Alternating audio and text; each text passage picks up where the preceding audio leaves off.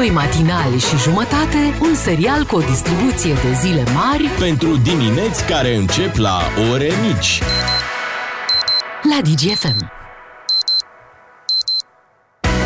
Așteptarea a luat sfârșit, ne-am întors la radio, la momentul potrivit să vă spunem Bună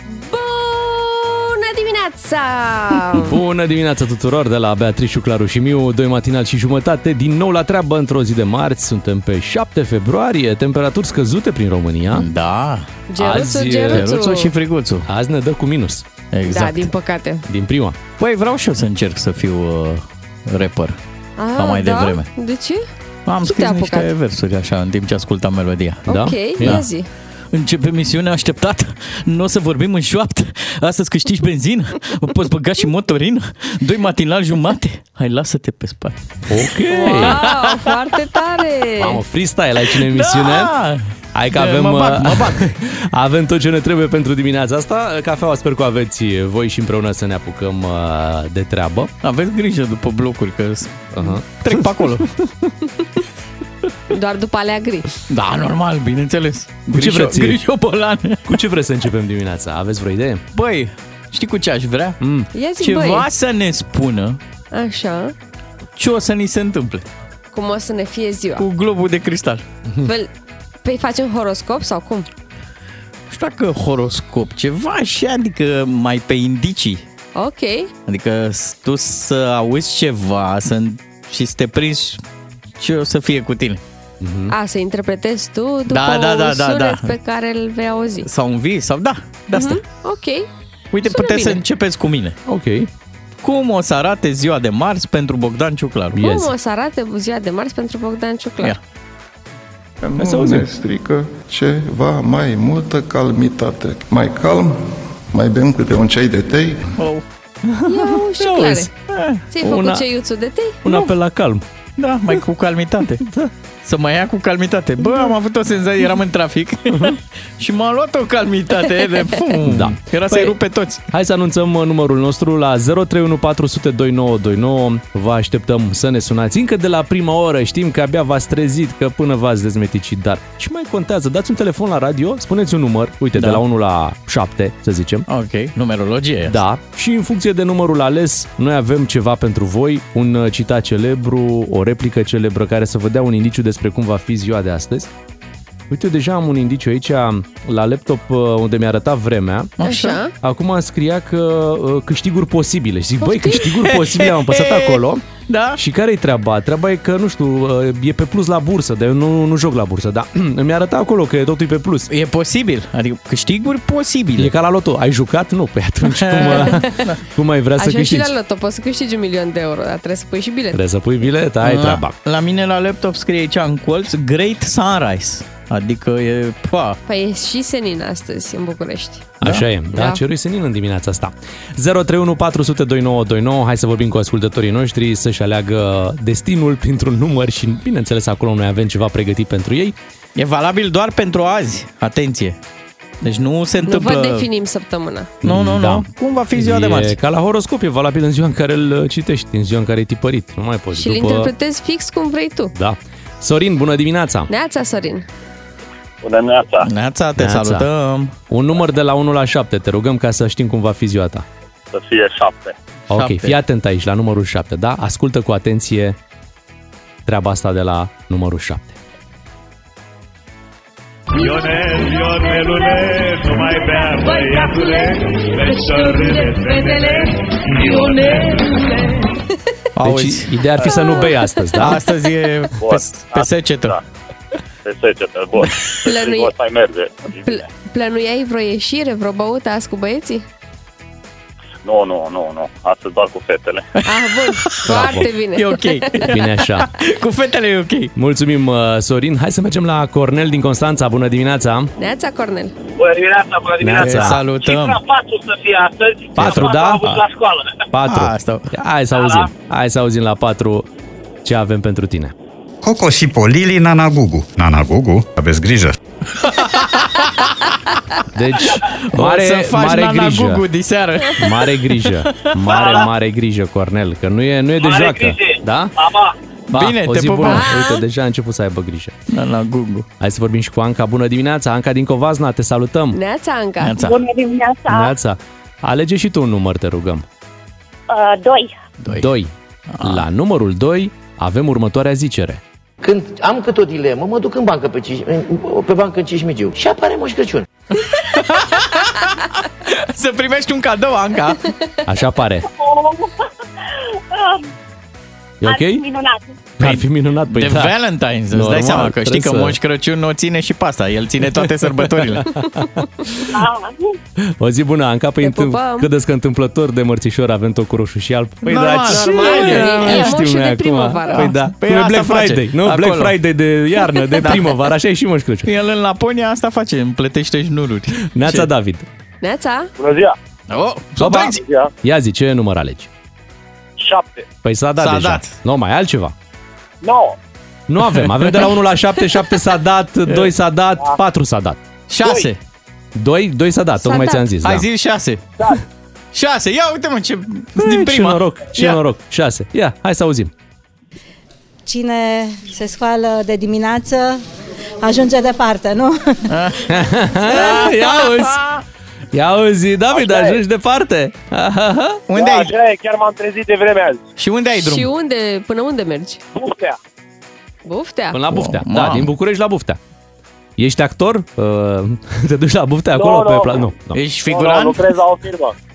Ia uite ce te întreabă colegul meu, că ești figurant? Distrigaz.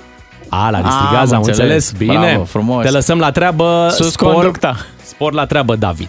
Vin știrile imediat, ne întoarcem și noi după ora 7. Hai că a început uh, bine dimineața. Doi matinali și jumătate la DGFM. Let's do it, adică la treabă. Bună dimineața din matinalul uh, DGFM.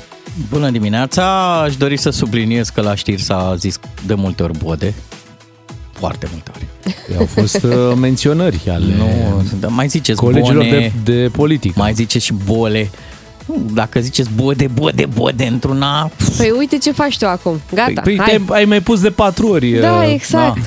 Boge. Boze. Ziceți, ca să fie diversitate. Ok. O să vă ia cineva la ochi și la urechi. Da, adevărul că ai văzut peste tot pe unde se duce, nu-i mai spun Cine? numele. Cine?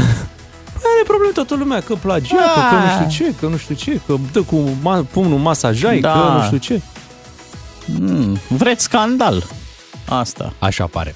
Dar nu prea mai e timp de scandal pentru că, iată, avem uh, catastrofe care uh, au, uh, au rezolvări de găsit pentru că sunt în continuare foarte mulți cei care în Turcia și Siria au nevoie de ajutor imediat la esențialul zilei. O să vorbim despre acest uh, subiect, despre cutremurul uh, devastator care a avut loc ieri dimineață. Esențialul zilei. Ne-am concentrat ca să cuprindem cât mai mult. Hai să începem cu acest cutremur devastator care s-a întâmplat în Turcia și Siria ieri dimineață. Cele două Aceste țări, cutremure. Aceste, da, că au fost două de peste 7,5 grade și 145 de replici, dacă vă vine să Puh. credeți. În momentul uh, de față, bilanțul arată 3600 de persoane care și-au pierdut uh, viața, însă sub acele dărâmături. Sunt mulți alții care au nevoie de ajutor și ajutor rapid, asta pentru că este și foarte frig, vremea este rea, este, este ger și vă dați seama, uh, mulți sunt încă prinși uh, în aceste dărâmături. Dacă îmi dai voie uh, puțin context, apropo de... uh, În regiunea asta, Gaziantep, se întâlnesc trei mari plăci tectonice. Asia, adică una care vine din Asia, Arabia și Africa. Uh, Ce e stupefiant cu adevărat e că în regiune cu tremure de o așa intensitate nu au mai fost de foarte multă vreme. Ăsta este un motiv pentru care probabil și oamenii nu erau cei mai pregătiți, probabil nici construcțiile nu erau dintre cele mai rezistente, dar surprinde și faptul că acest uh, prin cutremur, de exemplu, a fost la o uh, intensitate foarte mare și la o adâncime foarte mică. Uh-huh. Ăsta este motivul pentru care multe dintre clădiri au fost cu adevărat zguduite și dărmate. Au fost imagini terifiante la TV toată ziua de ieri.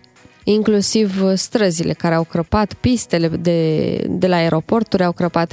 Uh, Președintele Erdogan a decretat o săptămână de doliu național uh, de ieri, uh, începând uh, până la finalul săptămânii. Uh, El spune că uh, drapelul va fi arborat la jumătate de catarg până la apusul soarelui, duminică 12 februarie, pe tot teritoriul țării și în cadrul reprezentanțelor străine. Și uh, până în momentul de față sunt peste 13.000 de răniți și, cum spuneai și tu, Bogdan, încă se caută victime pe sub dărâmături. Ieri Așa am e. văzut o inepție în online, m-a, m-a șocat. Am văzut comentarii de genul, domne, nu se mai satură ăștia, media, bă, ne stresează, pandemie, acum cu, cu tremur, război. Uh, Stimați uh, oameni care chiar credeți că noi avem o agendă, mai întâi se întâmplă evenimentele și noi relatăm despre ele. Că nu e ca și cum noi le-am controlat și le producem ca să vă ținem pe voi într-o tensiune. Și apoi, dacă ați urmărit aceste imagini cu oameni, cu salvatori, scoțând copii, da? sau scoțând oameni de sub dărâmăturile alea și n-ați avut nicio furnicătură, a fost pe principiul ăla, să fie, e la ei, domne. Nu, nu prea mai e la ei, adică pandemia ne-a învățat o lecție. Nu cred că mai există evenimente izolate pe planetă Care să nu ne afecteze pe toți. într-o mică sau mare măsură, da. Așa e. România participă la această acțiune de salvare care este în desfășurare. Mergem uh, și noi cu, cu forțe, cu câini care pot să, pot să găsească oameni aflați uh, în nevoie. Așadar, Trei avioane au plecat da, de aici, din, ne-am, uh, din uh, București. ne-am alăturat și noi. Și uh, ambasada Turciei la București a transmis un uh, mesaj de mulțumire. Mulțumim România, nu vom uita niciodată ajutorul vostru prețios. Dumnezeu să ocrotească echipa care este pe drum spre Turcia. Apreciem eforturile lor și le dorim mult succes. Echipajele astea de salvare au ajuns încă de ieri în Turcia. Unul dintre avioane, când m-am băgat eu la somn, deja era în zbor cu 8 persoane, 8 români recuperați și mi se pare și doi polonezi care vor fi aduși aici la București. Uh, și pe drum erau alți câțiva români care urmau să prindă cel de-al doilea avion care se, mm-hmm. se, întoarc, se întorcea în țară. E vorba de niște studenți care erau culmea tocmai în această regiune puternic afectată. Ce e, cum să zic, peste toată tragedia, peste toată catastrofa asta, ce e nasol, e că și vremea e foarte aspră acum în Turcia, e foarte frig, sunt zone unde a și nins, mașini rămase în zăpadă, deci e ca naiba, nasol, nasol. Ați auzit de Frank Hugerbitz? Nu. Nu. Ah, zim că e cercetătorul olandezul exact, care- olandezul care cu două zile înainte a postat uh, pe Twitter că mai devreme sau mai târziu va fi un cutremur de 7,5 pe scara Richter în regiunea, așa spus el acolo, bă, Turcia, Siria, Liban. Deci în zona asta a zis, a zis va fi un uh, mai devreme sau mai târziu va veni un cutremur foarte mare. Și iată, la două zile după... Și la două zile după a avut loc acest uh, cutremur. Bineînțeles că postarea lui de pe Twitter a devenit super virală, nu știu, 29 de milioane de vizualizări uh, în doar uh, o zi. Și acum toată lumea vrea să afle de la el dacă doar a prezis sau s-a bazat pe ceva. El e cercetător, deci ne gândim că a avut ceva Da, cu date, siguranță nu? au Că fost altfel niște calcule, niște Da. ceva. Nu a postat o prezicătoare, de exemplu, nu? care Nu, să nu, zică nu. va fi un nu. E, omul e cercetător, deci să, să vedem uh, cum a ajuns el la concluzia și cu de unde, care au fost semnalele care au tras atenția că ar putea veni un Și să cutremur foarte calculeze mare. pentru toată lumea, să ne pregătim Da. cu toții. Cutremur foarte mare în Păi zona. asta cu să ne pregătim aici, de-abia acum încep discuțiile, dacă noi ca societate suntem în stare să reacționăm, măcar, cum să zic, minimul necesar, să, să o apucăm pe calea asta, pe reconsolidare și spre pregătirea copiilor, să zicem. Băi, ce faci dacă ești prins, ești la școală? Uh, urmează să facem și noi o discuție cu ascultătorii noștri că na, așa, așa e omul. Mai întâi se întâmplă o tragedie, apoi, Apoi se îți pui reacționează, îți da. pui problema, oare mi se poate întâmpla și mie? Păi uite, ca la cabana capra. Întâi avalanșa, după, Da, aia, după da. aia închidem drumul, după aia luăm uh, toate măsurile. Așa e. Da, nu suntem uh, știrile de la ora 5, dar uh, mai avem un caz uh, despre care vrem să vorbim, destul de șocant și el. Uh, O femeie a fost la un pas să, să ardă în porbagajul mașinii în care iubitul ei o încuiase. Ea a fost salvată uh, și, bineînțeles, cel care uh, a încuiat-o acolo a fost uh, reținut și, uite, acum uh, putem să îi și lăudăm pe cei de la 112 Mhm. care și-au făcut uh, treaba. Femeia a sunat la 112, doar că Uh, nu știu de ce, nu, că nu mi-e foarte clar de ce în momentul în care suni ei nu știu exact uh, poziția ta. Fii atent cum e. Uh, am citit un pic. Uh-huh. Știu uh, triu- O mai zonă, ții am minte înțeles, expresia da. aia de atunci, triunghiulația. Știu eu, trei antene și da, tu ești da, da, undeva, da, da. undeva. Bun. Acum, ce s-a întâmplat și mă bucur că ai zis chestia asta cu nu suntem știrile de la ora 5, pentru că povestea asta are un învățământ. Uh, doamna care era în portbagaj a sunat la 112, cei de acolo i-au furnizat un link trimis prin SMS, i-a accesat linkul și în felul acesta a reușit să trimită coordonatele cu o mai mare precizie, coordonatele mașinii. Pentru că Și mașina în imediat au prima venit- fază era în mișcare. Mhm. Da, da, da. Uh, avusese o ceartă, ceva legat de o datorie, um, Da, respectiva ideea persoană e că era și... bărbatul a luat-o, a băgat-o în portbagaj Exact. și a dus-o pe un câmp și apoi a incendiat mașina. Exact. Cu ea în portbagaj.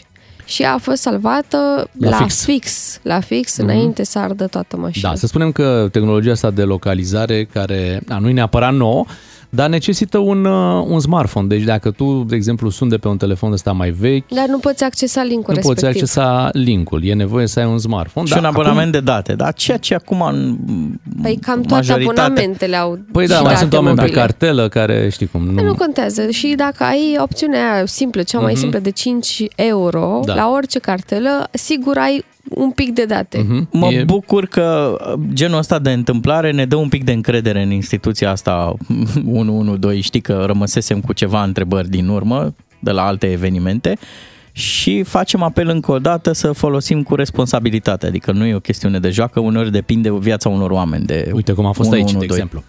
Da, 7 și 17 minute după, după știrile astea, simt nevoia de o pauză. Hai să ne întoarcem la muzică cu Black Eyed Peas și Shakira, Girl Like Me.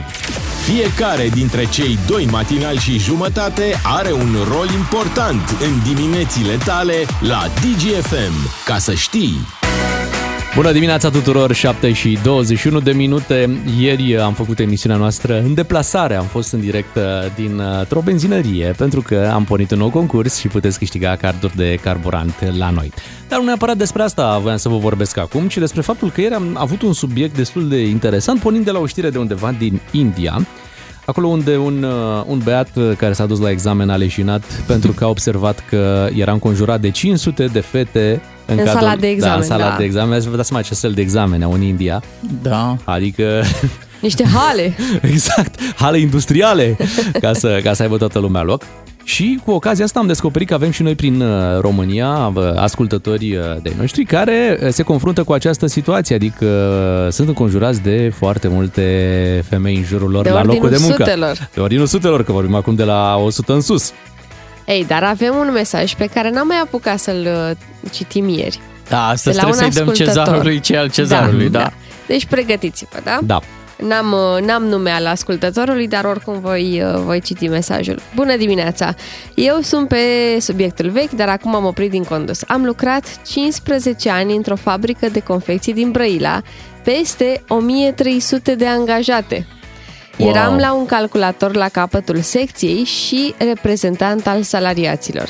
După 15 ani, m-am ales cu trei soții, cu acte și nunți, alte câteva fără acte, doi copii frumoși și vreo câteva etape de boli venerice vindecabile. Nu știu, mie mi-a plăcut. Acum m-a pedepsit bărbosul, m-a făcut șofer pe tir. Adio, colege!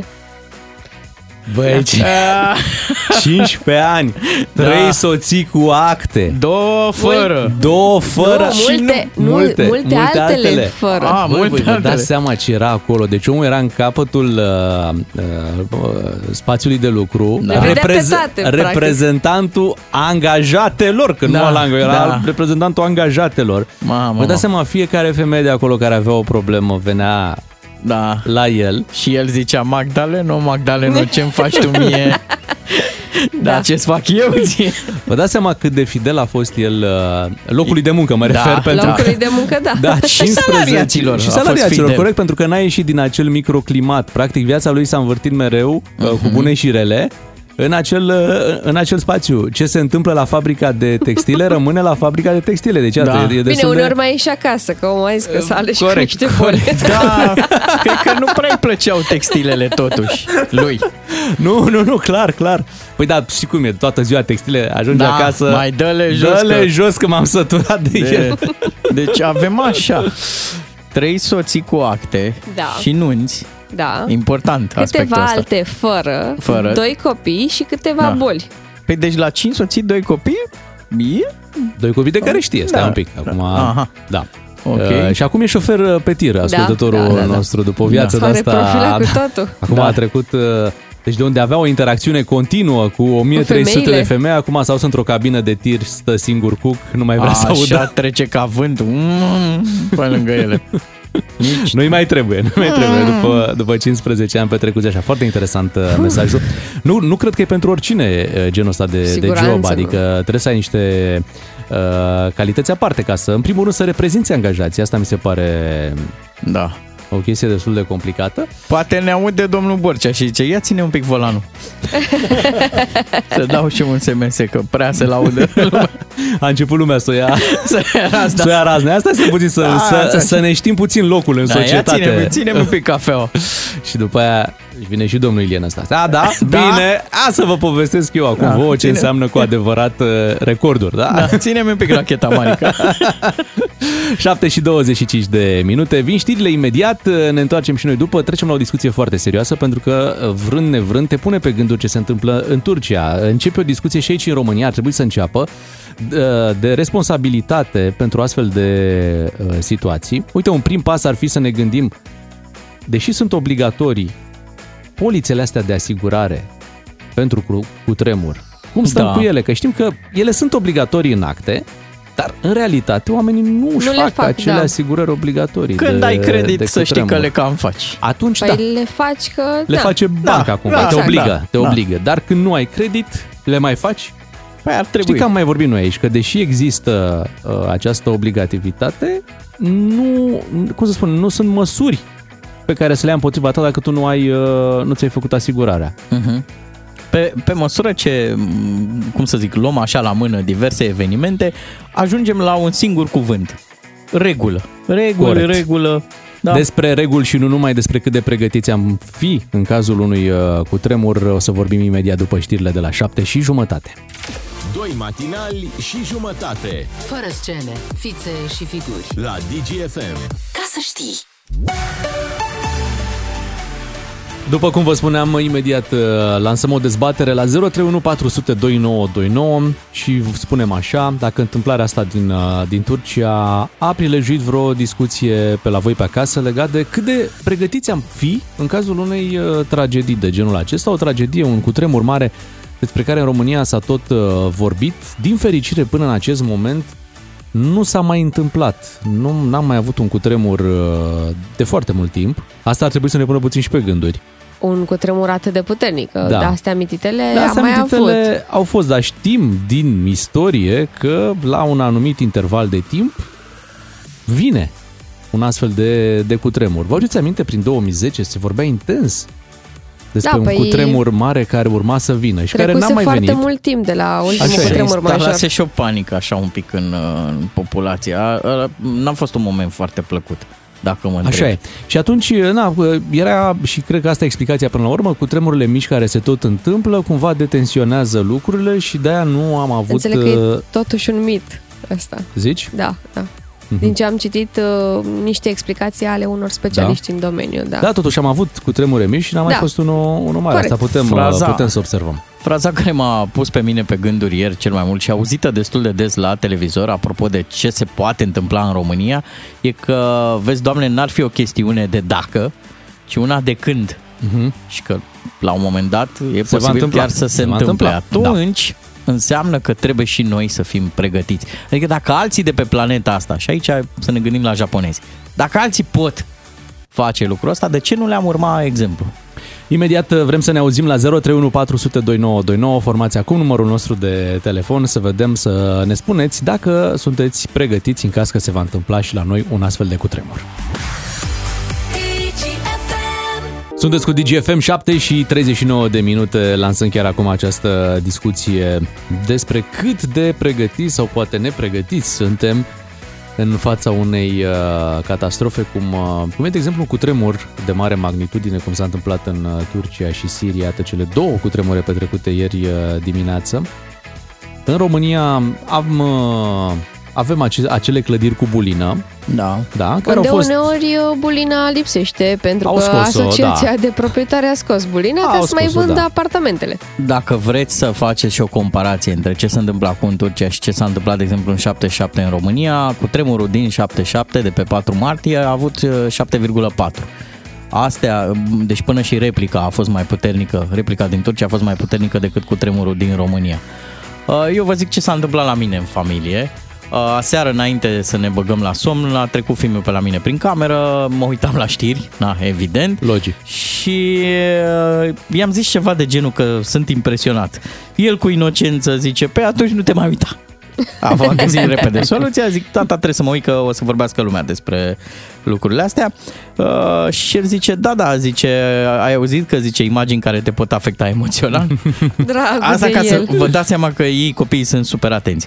Și până la urmă am ajuns la, la o mică discuție. I-am zis asta, i-am zis următorul lucru, că în cazul în care îi se întâmplă și el la școală, să asculte de adulții din preajma lui, să urmeze instrucțiunile pentru că știu că au făcut exerciții de tipul ăsta și să facă în tocmai uh, ce li s-a zis la școală, să se bage sub bancă, uh, să facă evacuarea la punctul uh, ăla de siguranță, da, în, dacă cineva coordonează lucrurile astea și am zis că mami și tati la un moment dat o să ajungă și că diferența de multe ori între viață și moarte o face panica. Îm, Și m, i-am zis, chiar dacă se întâmplă lucruri pe care nu le-ai trăit și nu le-ai experimentat, niciodată să nu te sperii, să plângi sau și să reacționezi uh, în situații de panică, pentru că cei care fac asta iau decizii proaste. Cu cât ești mai calm și mai rațional, bine, dacă poți, na, vă Normal dați că seama, nu vă- poți să te controlezi atât de Vorbeam mult și în cu un astfel copil. de, de da. situații. Și am zis așa că oamenii care reușesc să se stăpânească au șanse mai mari să ia decizii mai bune.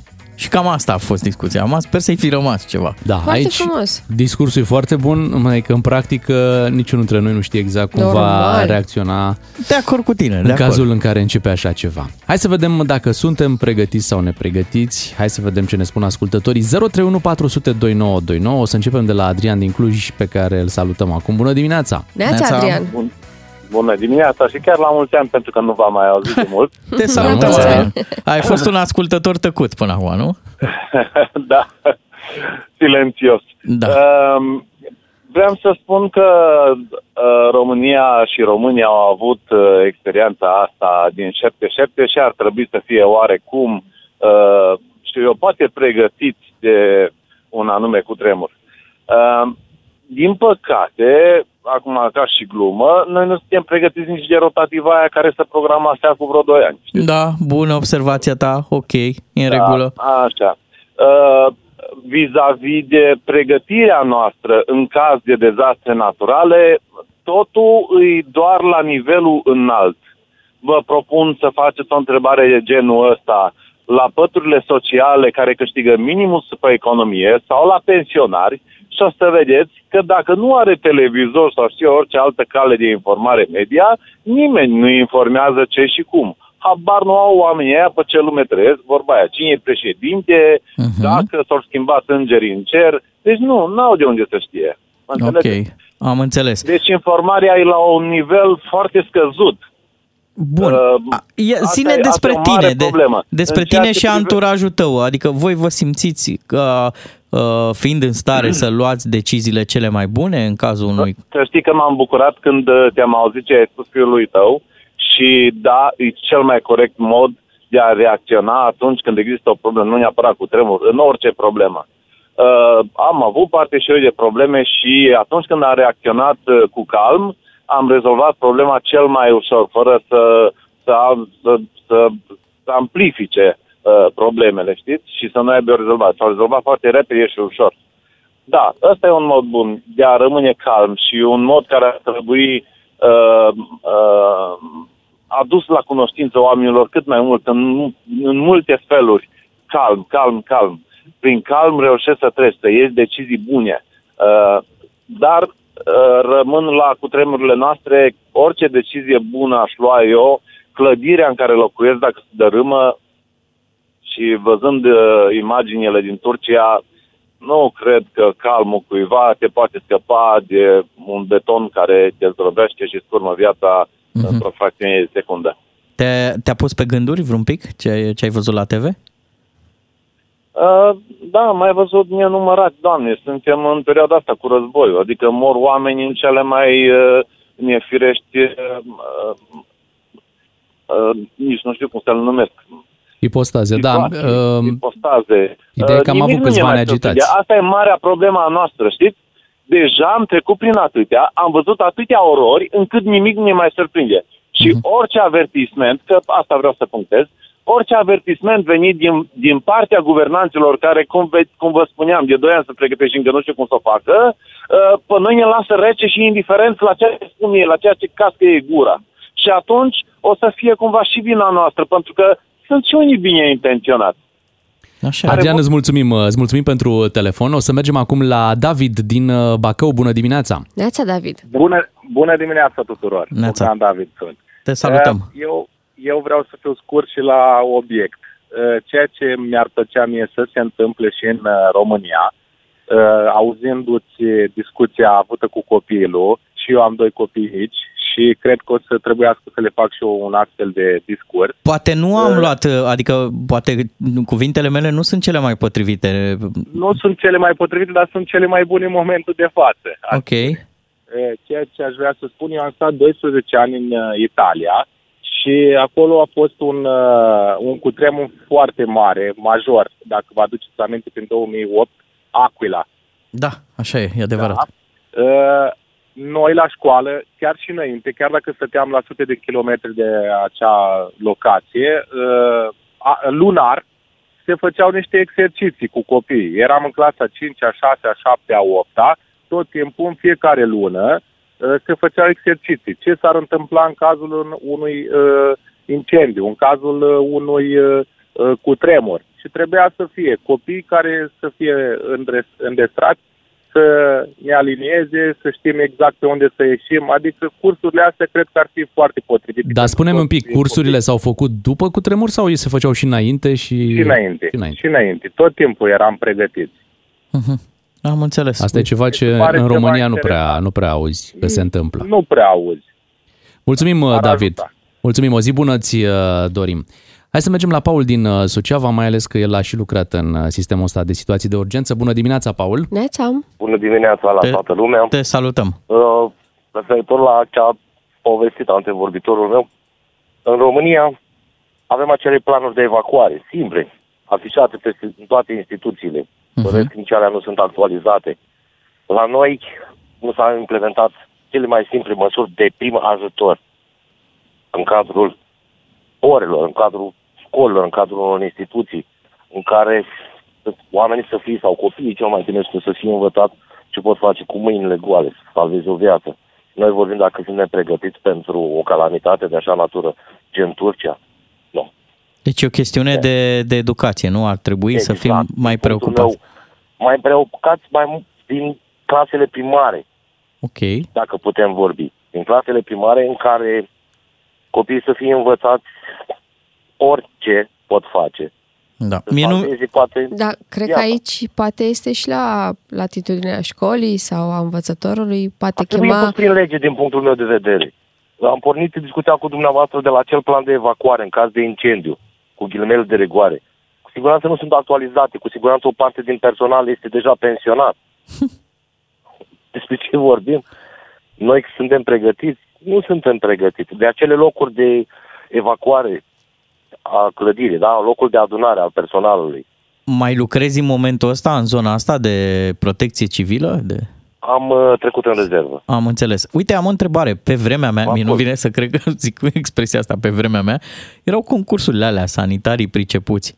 Crezi că de genul ăsta de activități e nevoie? Adică în școală, să, într-o formă sau alta, să fie atrași tinerii și către zona asta de, de acordarea primului ajutor? Bineînțeles, de ce nu? Ok. Bineînțeles, de ce nu? Ar fi, ar fi, ar fi ar, în urma acestor concursuri, cum ați, la ce, la ce v-ați făcut dumneavoastră referire, cu siguranță ar rămâne cu ceva. Acum ar trebui pe TikTok. Să da, apară. provocări. Uh, mulțumim, Paul, pentru telefonul tău. O să mergem acum la Ioana din Cluj. Bună dimineața, Ioana! Neața. Bună dimineața! Neața. Uh, Ce voiam eu să vă spun este că undeva între 2011 și 2014 a fost un cutremur în Hunedoara, dacă bine mi-aduc eu aminte. Ok. Uh, și l-am simțit uh, inclusiv în Cluj. Uh, până în momentul respectiv uh, am considerat că suntem o familie pregătită în caz de, nu știu, se întâmplă ceva, ne-am luat repede ghiozdanul și am fugit, suntem foști sportivi de performanță. Vreau să vă spun că am stat în pat și mă uitam la candelabru, simțeam că se mișcă în Cluj ceva și mă uitam la candelabru, uh, stăteam la soacră mea atunci, avea candelabru din acela vechi, cu um, chestii care curg. Și, și când mi-am dat seama că se mișcă, am intrat, n-am intrat în panică, dar pur și simplu uh, am avut un fior atât de rece, încât uh, am rămas să văd ce se întâmplă acum. Urmează mai, uh, mai tare, îmi imaginez eu, și venise repede soacră mea de dincolo ce ai simțit. Da, deci noi am pierdut cel puțin 20 de secunde. până Blocați ne-am în dat seama panică. Ce se întâmplă. Ai fost inertă, da, ceea ce e oarecum explicabil, pentru că na, în situații difici- dificile reacționăm uh, cum nu deci se nici poate. măcar mă. nu, ne-am, ri- nu m-am ridicat în picioare. Ce să intri sub tocul ușii? Parcă nu ține să crezi că se întâmplă. Dar nu, nu, prea, nu prea poți să controlezi astfel de reacții, că pur și simplu creierul tău intră într-o stare de panică și te Da. blochează. De-aia ar trebui Uh. de, de mici să, să lucrăm astfel încât să devină automatisme. Știi că uneori conduci mașina fără să-ți dai seama că o conduci. Da, devine obișnuință, într-adevăr. Uh, Ceea ce spunea și domnul dinaintea mea, în Cluj, cel puțin noi avem copil mic și mai tot mergem la tot felul de activități, inclusiv 1 iunie, și am observat că se fac cursuri de prim ajutor pentru copii, ceea ce mi se pare extrem de important. Chiar este, da. Uh, dar cu ce am rămas eu din chestia asta Așa. și uh, noi atunci eram uh, tineri căsătoriți, uh, n-am căutat și am exclus absolut orice bloc cu mai mult de patru etaje. Oh, bravo, o Ok. decizie Deci inspirată. Asta a fost o chestie care nu știu dacă e ok sau nu, dar și acum locuim la etajul 1. Eu în vreau cazul în să... care trec mai mult de 30 de secunde până ne dăm seama ce se întâmplă, măcar să putem sări pe geam. Ajungeți ușor. Ioana, îți mulțumim, uh, Mulțumim. Pentru, pentru telefon și le mulțumim tuturor celor care ne-au sunat în această dimineață. Mai lasă-mă 10 secunde, vreau să zic un lucru important. Noi aici la radio facem de multe ori, uh, cum să zic, apologia statului. Statul să facă, să miște și evident că avem o grămadă de lacune și trebuie să îndreptate o grămadă de lucruri. Dar în chestiunile de catastrofă naturală, inclusiv pregătirea noastră personală e, e importantă. Adică decizia între viață și moarte sau linia asta subțire o va face felul în care suntem și noi pregătiți ca, ca indivizi. Deci trebuie să acționăm și noi. Iar pe partea asta de protecție civilă, senzația mea, acum sper să nu greșesc, e că totuși România a făcut progrese, că parcă instituțiile sunt mai bine puse la punct, mai echipate, adică vedem și noi acum, de exemplu, suntem între primele țări care au sărit în ajutorul Turciei. Avem, dar asta va fi post-catastrofă. Normal intervenția, și, da? ok, am, am sărit în ajutor, dar nici noi nu avem foarte multe resurse Evident, pentru... Sunt evident, cumva da. limitate. Da. Și cred că ține de fiecare dintre noi să știm să reacționăm într-o astfel de, de situație. Pe partea de online stăm foarte bine. Am văzut că la Cutremur România intră pe Facebook și întreabă, ați O, simțit, da, a da, fost... da. Știi? Sunt, Acolo sunt se dă posturile, alerta. da, sunt posturile de, de Facebook care atrag cel mai multe comentarii și, și like-uri. Cel care e primul și anunță, a simțit cu tremurul, știi, acolo toată lumea se adună și da, Da, am mă, fost dar și asta aici e versiunea light, versiunea, Versiunea ușoară. light, așa e, da. Am fost până acum uh, protejați și mulțumim lui Dumnezeu da, că așa e. chiar nu s-a întâmplat nimic. Că Dacă, Doamne ferește, s-ar întâmpla ca în Turcia, zic eu, nimeni n-ar mai sta pe Facebook. Așa e. Ne apropiem de știrile ore 8, revenim după, sunteți cu doi matinali și jumătate. Și noi suntem uh, prietenii dimineților voastre, ne bucurăm că și astăzi ați început cu DGFM, cu Beatrice, cu Ciuclaru și cu Miu. Imediat uh, vrem să lămurim o altă problemă, pentru că, iată, se tot întâmplă lucruri, nicăieri nu este liniște, n-a fost liniște nici la Cabana Capra, unde a avut loc acea avalanșă în weekend. Și vrem să aflăm uh, de la autorități, nu? Da. De la autorități vrem să aflăm care este situația acelui uh, drum. Destul de uh, controversată situație, pentru că unii spun, ok, el este închis, dar nu e blocat. Da, adică Este că nu, ai o, dezăpezit. că nu ai o barieră. Da, e dezăpezit, da, Mhm. dar totuși nu e deschis circulației Da, publice. și, domne, dacă e închis, de ce mai e dezăpezit? Da. Dar și sunt și drumuri deschise care sunt înzăpezite. Vezi, niciodată nu, nu găsești toate elementele. Am Așa auzit că ne-am justificarea gândit că- asta, că vezi, doamne, de-aia s-au dus pe drumul ăla mulți cu mașinile, că era dezăpezit. Ce dacă era închis? Era închis, dar era Și dezăpezit. dacă găsești o potecă în pădure care e dezăpezită, Pe de o altă iei pe parte, acolo, nu? nu s-a întâmplat o tragedie din cauza drumului. Nu, nu. Nu, nu, nu. Tragedia a Niciodată venit nu. din cauza avalanșei, da. care poate ea se putea întâmpla și mai jos, unde drumul era deschis. Așa e. Nu știm exact. Hai să dăm un telefon la Agnair să vedem care este și punctul lor uh, de vedere.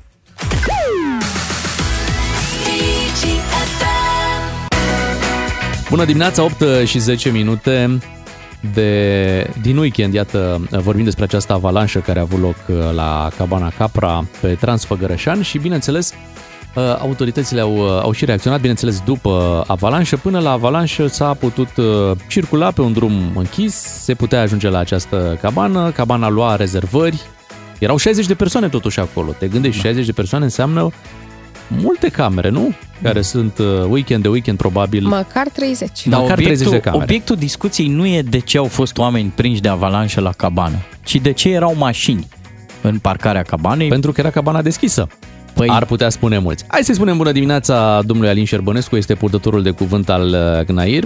Bună dimineața! Bună dimineața! Bună dimineața, mulțumesc pentru invitație. Și noi vă mulțumim că ați acceptat invitația, așadar, care este punctul de vedere al, al uh, Gnair legat de această situație? Din perspectiva noastră, autotuvi- autovehiculele n-ar fi trebuit să fie la, capa, la cabană, pentru că de la kilometrul 104 este închisă circulația. Sunt și semne, semne rutiere, este și o barieră care arată oamenilor că acolo, de acolo nu se poate intra. Deci spuneți că Din păcate, există o însă- barieră, pentru că oamenii spun că nu era niciun mod de a bloca drumul. Poate era un indicator, dar nu era nimic altceva. Da, este și o barieră. Dar acum, să mă ierte Dumnezeu, suntem în Europa, în Uniunea Europeană, în secolul 21. În Uniunea Europeană, într-o țară civilizată cum e România sau cum ar trebui să fie România, când vezi semne care ți interzic să faci ceva, nu faci. Nu suntem în Beirutul anilor 80, unde pentru a împiedica pătrunderea vrăjmașilor trebuie să pui ambrazuri, armată, tancuri și mitraliere. Dar dacă cei de la cabană, în momentul în care oamenii fac rezervările, le transmit turiștilor, vedeți că dacă e dezăpezit și bariera ridicată, că mă gândesc că era ridicată, n-au stat ei să, o, să rupă bariera, nu? Mergeți. Și Barieră, ok. nu este, este o capră, efectiv, o barieră sub formă de capră care îți arată clar că pe acolo nu o trebuie să treci, dar ai și semnalizare pe partea dreaptă care îți, îți arată drum interzis, drum închis. Este și un panou pe care scrie efectiv drum închis. Poate să spună orice cel de la cabană. Tu, ca șofer responsabil, când ai văzut că este drumul închis. Ce faci? Nu la Asta, cabană. asta, asta sunt curios. Ce faci când te afli la 4 km de cabană, scrie drum închis, tu ai rezervare acolo, n-ai unde să lași mașina, că nu poți lăsa mașina pe Transfăgărășan blocând drumul, nu mă gândesc. suni la cabană și spui, domnule, eu sunt aici și în fața mea este un drum închis. Poți să-mi oferi condiții în siguranță de a lăsa mașina aici și de a veni la cabană? Eu- Că acel cabanier îți spune nu, te întorci și pleci acasă. Nu, Pentru e o că am chestiune văzut- sensibilă aici. Vă rog să fiți un pic atent că colegul meu are dreptate în întrebarea asta. Deci omul are rezervare, el trebuie să ajungă da. prin mijloace specifice. Vine cabana cu o șenilată, nu știu, nu e treaba noastră cum ajunge omul. Ce se întâmplă cu mașina? Da, eu am rezervare la cabană. E barieră, Mașina, mașina, în mod normal, nu are ce să caute pe drum închis. Ar fi trebuit să rămână Păi, până la faza drumul apartului. închis, nu, urmăriți-mă un pic, haideți să facem exercițiul ăsta logic. Deci până la barieră, vii cu mașina, da? Până acolo. Da. De acolo te preiau cabanierii, să zicem, și toată lumea respectă legea. Ce se întâmplă cu mașina care a venit până la barieră pe drum legal? Mașina rămâne în afara sectorului de drum închis. Dar în mod normal, există o să un faci loc asta. special Cabanierul ar amenajat? trebui să se ocupe inclusiv de amenajarea unui loc unde să stea, să fie stocate mașinile. Deci ar trebui să amenajeze cabana o parcare pe drumul deschis, spuneți. Da. Ok. Da, pentru că e un momentul în care invit și noi, oricare dintre noi, dacă invităm pe cineva la noi acasă, avem o responsabilitate pentru persoana respectivă. V-aș Știți întreba foarte bine că- câte amenzi s-au dat pentru folosirea acelui drum până la această avalanșă? Pentru că e clar că el era folosit, chiar dacă în acte era închis. Știu că s-au mai dat amenzi, nu știu exact câte, pentru că asta este, ar fi intră în atribuțiile poliției. Dar uh, știu că s-au mai dat amenzi. Numai că se pare că amenziile respective n-au fost convingătoare. Poate acum sunt convingătoare, pentru că vă spun un lucru. uh, pericolul putea să fie și mai mare. Deci ce vedem dezastrul produs de avalanșe este, să spunem așa, cel mai mic rău dintre, dintre toate relele care s-ar fi putut întâmpla. Gândiți-vă că pe acea secțiune de drum închis putea să vină o avalanșă de pe versant și să prindă pe drum mașini. Deci am fi avut mașini blocate pe drum și mașini blocate la cabană. Dar v-aș întreba pe secțiunea de drum deschisă, nu poate să ajungă o avalanșă? Pe secțiunea de drum deschisă sunt minime riscuri să ajungă o avalanșă, tocmai pentru aceea, pentru, de-aia o și ținem deschisă. Că dacă ar exista riscul să ajungă și acolo o avalanșă de riscul, de magnitudinea riscului pe care l-am văzut acolo, am închide și acea um, secțiune de drum. Și aici aș vrea să fac o precizare. Noi când închidem secțiuni de drum, nu le închidem pentru că vrem să împiedicăm accesul oamenilor sau nu vrem să-i lăsăm să se bucure de frumusețile naturii. Le închidem pentru că riscul e atât de mare încât s-ar putea să, în loc să se bucure de frumusețea naturii, să ajungă într-o tragedie. Dar cei de la cabană au încercat vreodată să vă contacteze, cumva să vă convingă să deschideți drumul până la cabană și de acolo să fie închis sau cum? V-au contactat Bă, vreodată? De-a lungul timpului au mai fost discuții și am le-am spus oamenilor de multe ori, știți că a existat dezbaterea să ținem tot Transfăgărășenul deschis toată iarna, l-am explicat. Nu se poate ține Transfăgărășenul deschis toată iarna la ora actuală în condiții de siguranță. Și între vorba aia, o ciorbă și doi papana și viața omului, eu cred că alegi viața omului, nu ciorba și papana. Evident. După, acest, după această întâmplare, da, în care, slavă Domnului, nu sau nu avem parte de, de victime, CNAIR-ul o să ia vreo măsură astfel încât oamenii să înțeleagă cât mai clar că secțiunea aia e închisă și că nu trebuie circula pe ea?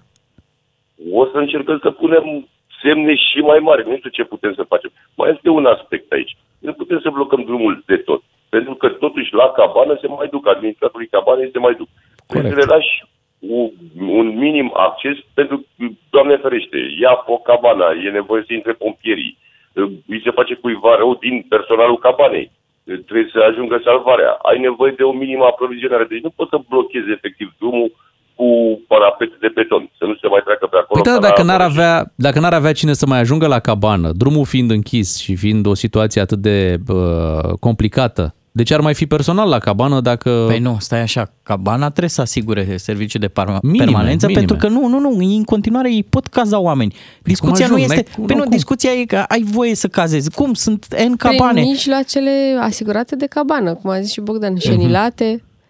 Păi dacă drumul e închis... Cabanele În munți sunt gândite și ca puncte de refugiu. Dacă, nu știu, Da. Doamne ferește, cineva e surprins în zonă... se Da, poate spuneți-ne duce la următorul lucru, cabană. că aici, aici nu prea înțelegem. Deci drumul e închis, da? Dacă drumul e închis, cum poate personalul de la cabană să acceseze drum?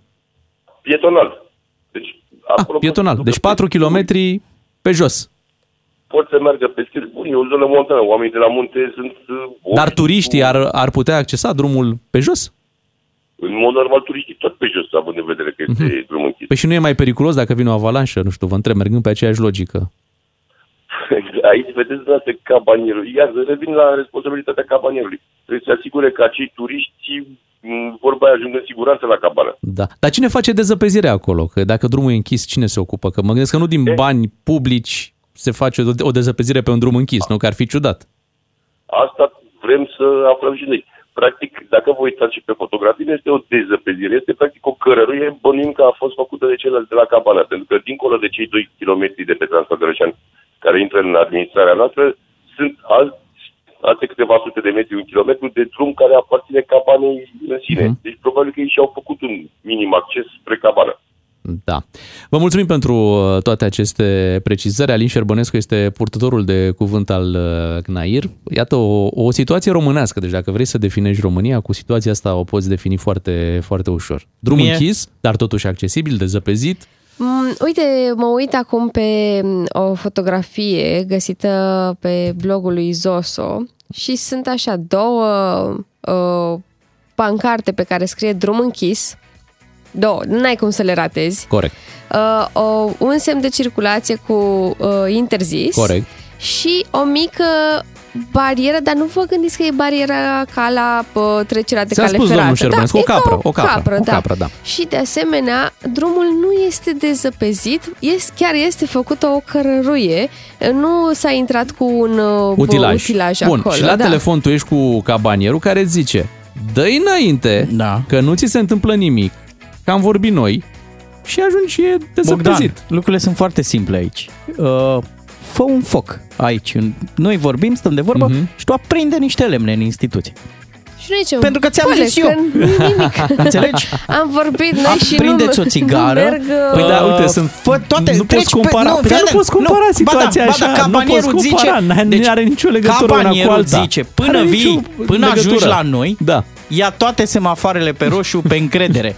Îți zic eu. Da, am vorbit noi și nu ți se E în întâmplă regulă. nimic. Uite, statistic vorbind, eu sunt absolut convins că niciun turist care a venit la cabană nu și-a luat până acum amendă că a Cu accesat siguranță. acel deci cu drum. siguranță. Deci Absolut. până acum atâția ani, că probabil este închis Îți dai în seama, fiecare de iarnă de ani de mulți zile, ani de zile. niciodată da? nimeni nimic. Dar pentru că nu s-a întâmplat o tragedie sau vreun incident de vreo natură, Nu a fost nicio problemă până nu s-a băgat nimeni. E, acum că a fost această Mhm. avalanșă, acum știe toată lumea că, Da. se, că oamenii ăștia au mers pe un drum închis, da?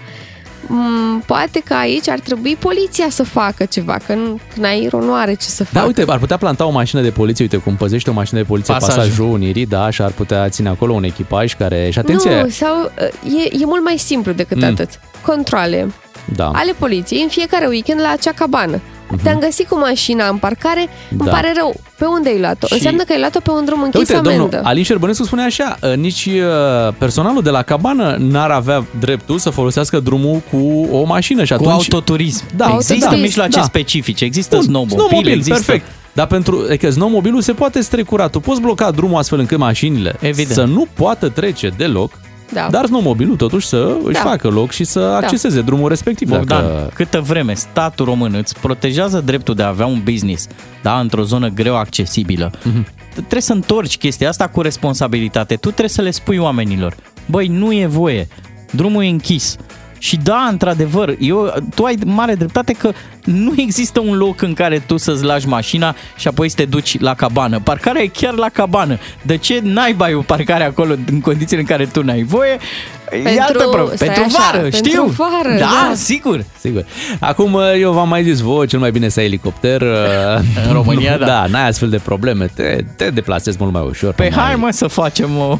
Face nu, ce să nu, mai... nu, zic eu, cel mai bine este să mergi cu mașina până la cabană, să-ți faci niște superpoze și apoi Da. să te postezi pe net și să zici că te-a, uh, Atins Dumnezeu. te-a atins, Doamne, Doamne, și că te-a protejat de o avalanșă.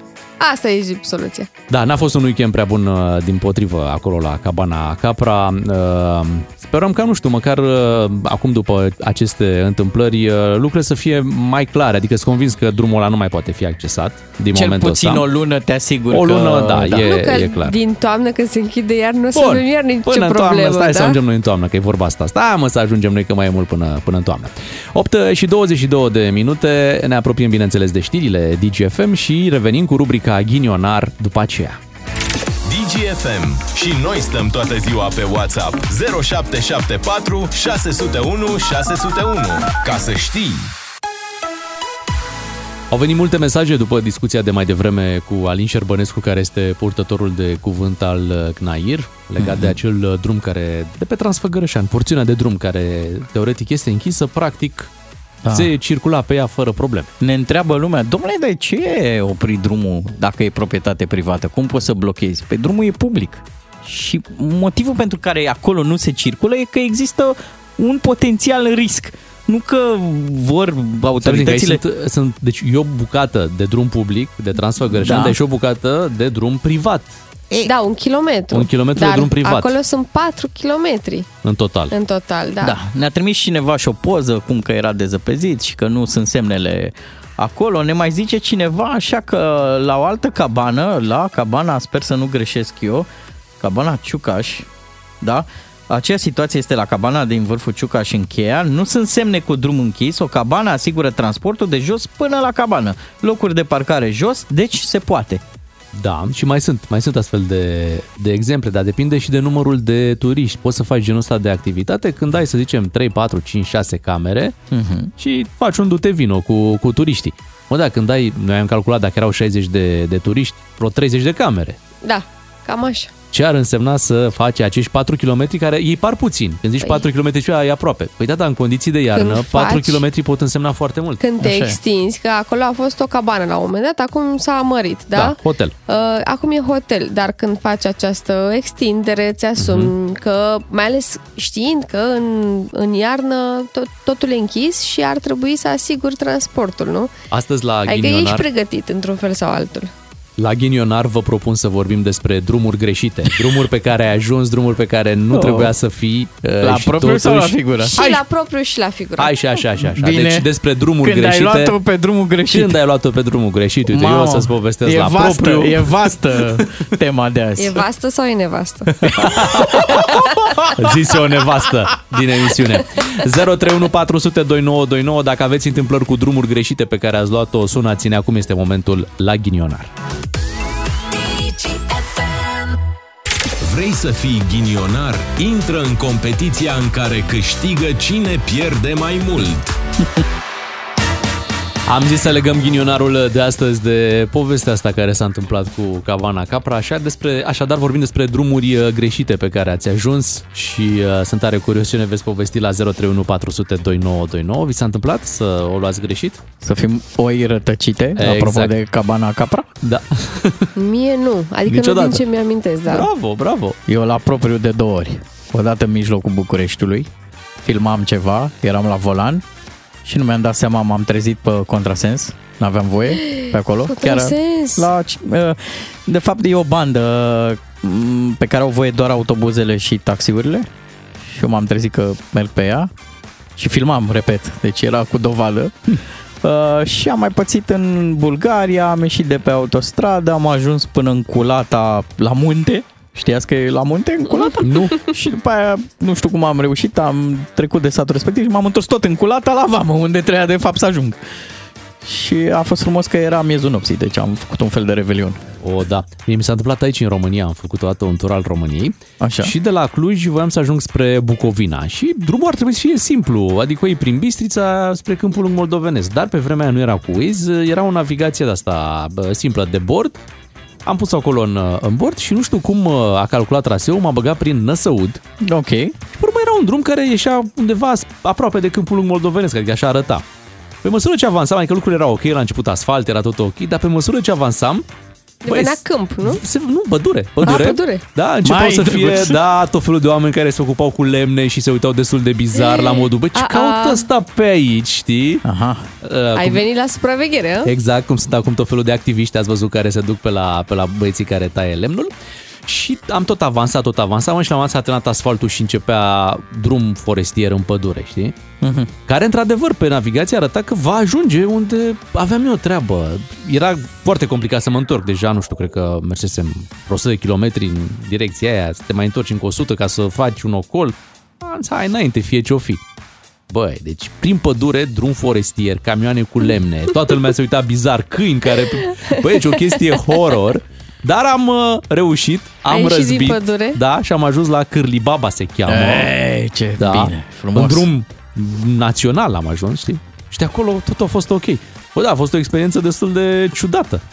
Bine că era zi. Erai singur în mașină sau erai Nu, cu cineva? nu, Foarte nu eram bine. singur, nu. Uh, Eu am plecat odată din uh, Mangalia am vrut să ajung spre Adam Clisi, deci să nu mai mă duc în Constanța și să iau pe acolo, pe la Deleni, în în fine, prin Dobrogea, cum ar veni. Bă, și am greșit niște drumuri pe acolo, singur, ora 10 seara. Wow. Uh, și vorbeam cu GPS-ul. Ea, uh, GPS-ul zicea, ați depășit limita de viteză. Și eu ziceam, da, dragă, dar uh, mă grăbesc, sunt și singur. Vreau acasă. da, vreau la mamă. 031 400 2929 Avem mulți ascultători care vor să ne povestească de drumurile greșite pe care au ajuns. Hai să începem cu Sebastian din Brașov. Te salutăm, Sebastian. Neața. Neața. Te salutăm, Sebi. Păi eu, cum circul prin toată țara, mă rătăcesc cam de fiecare dată. Ce N-ai drăguț. cum, Drumurile noastre. Dar cel mai, cel mai, uh, cea mai epică rătăcirea mea a fost uh, 2018. După nuntă am mers în luna de miere în Muntenegru. Wow. Am plecat frumos încolo, ne-am făcut luna de miere, ne-am întors. Înainte de granița cu Timișoara, cu, spre țară, uh, GPS-ul mi-a băgat pe o scurtătură. Zicea că e mai scurt cu nu știu câți kilometri. Și cum ați povestit mai devreme, m-am trezit în mijlocul pădurii, pe un drum forestier, cu o mașină mică, care dacă, dacă ar fi să mai trec o dată drumul acela, nu cred că aș mai avea curaj. Da. Erau Unde niște erai? În, șanse. în Ungaria sau în Serbia? Unde erai? În Serbia. În Serbia. Serbia. Serbia, da. N-aș mai avea curaj să trec. Am intrat, am intrat o bucată de vreo 2 km. Cred că tot drumul a avut 4-5 km prin pădure. La un moment dat Soția am ce zis, spunea? Era prima voastră experiență off-road. Uh, eu ziceam, uh, nu mai lucru cu bib. Ea zicea, calmează-te, calmează-te. Deci ea a fost punctul tău de echilibru. Da, Era și ceva periculos sau doar era drumul foarte prost și bizar așa, bizară situația? Păi era bizar. Adică să te afli în mijlocul pădurii într-o țară străină la ora 9-10 când am intrat noi în țară, cam așa, în jur de ora 9. Seara, da? La un moment dat am, am zis, îi dăm înainte, dacă rămânem, rămânem, dar n-aveam nici semnal la telefon, Wow. nu puteai să anunți pe nimeni. Am ieșit la marginea pădurii, într-un sat. Ne-am oprit, era un domn cu un tractor și îl întrebăm, "Uh, tu Timișoara? Se uită așa la noi, se uită în spate la spre pădure, pe Timișoara merezi, mă, dar ce ați căutat pe aici? Erau uh, bănățeni din aceea, din că știți că Serbia are și sate românești, Da, da, da. noi la fel și așa mai departe.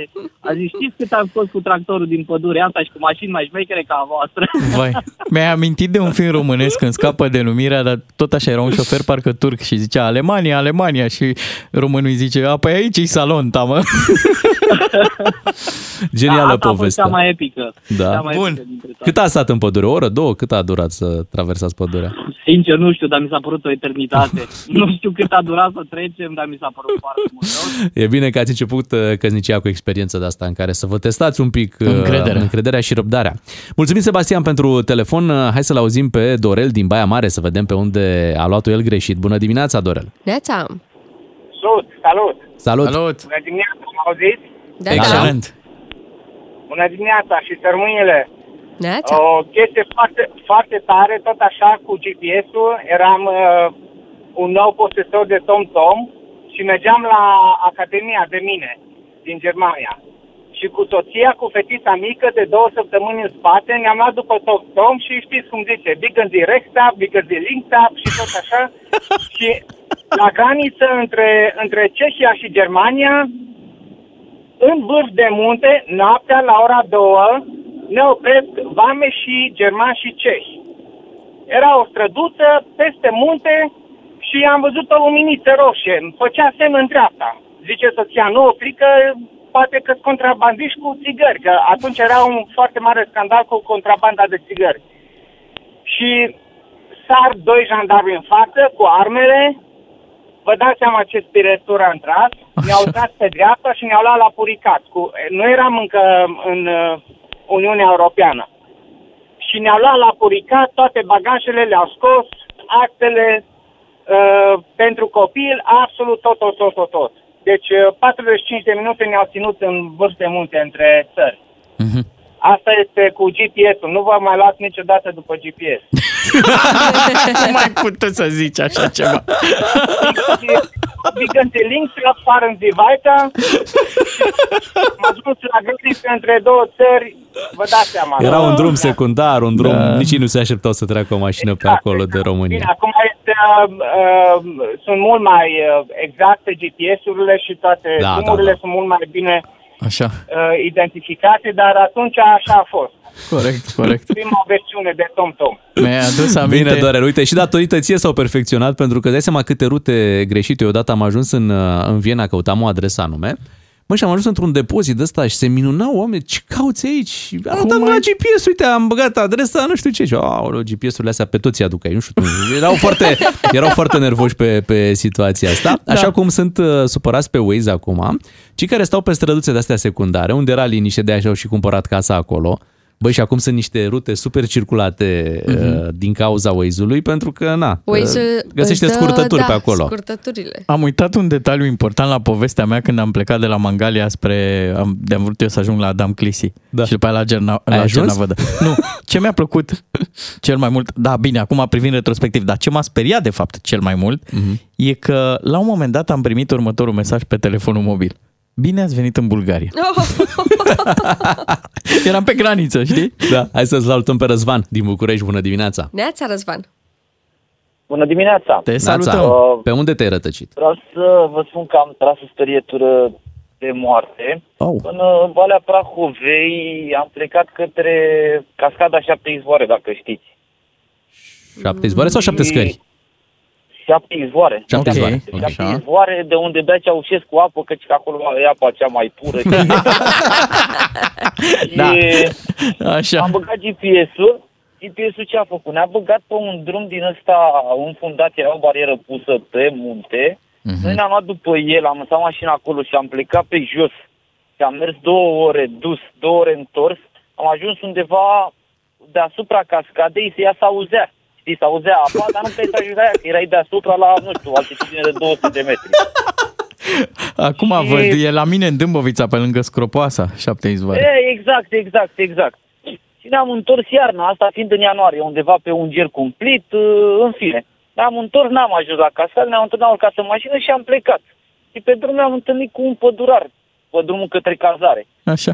Eu la lua lemne, zice, făcea și domnul zice, bună ziua, bună ziua. Și domnul, uitați, căutăm și noi cascada șapte izvoare, că am luat-o pe acolo, așa, ne-am întâlnit și cu o din asta de un, cu fân undeva pus acolo și acolo pun eu de mâncare la urs. Bine că nu v-ați venit. Oh! Vai, ce noroc ați avut. în spate, lângă mine. La care pădurarul ne zice, doamne, dacă mergeți în față și faceți dreapta, cu mașina cred că faceți două minute, aveți undeva la 300 de metri pe un drum de piatră și ajungeți la cascadă, dacă îți vine să crezi. Era acolo. Și te-ai era dus? chiar acolo. Ah, și Ne-am chiar dus era să-ți acolo. dai seama că era la două minute de noi, adică na, GPS-ul. Cum e apa? Că, Păi, Ai băut? N-am, n-am apucat să mai luăm, că era târziu și doar ne-am uitat, am făcut câteva puze, am ascultat sunetul și am plecat.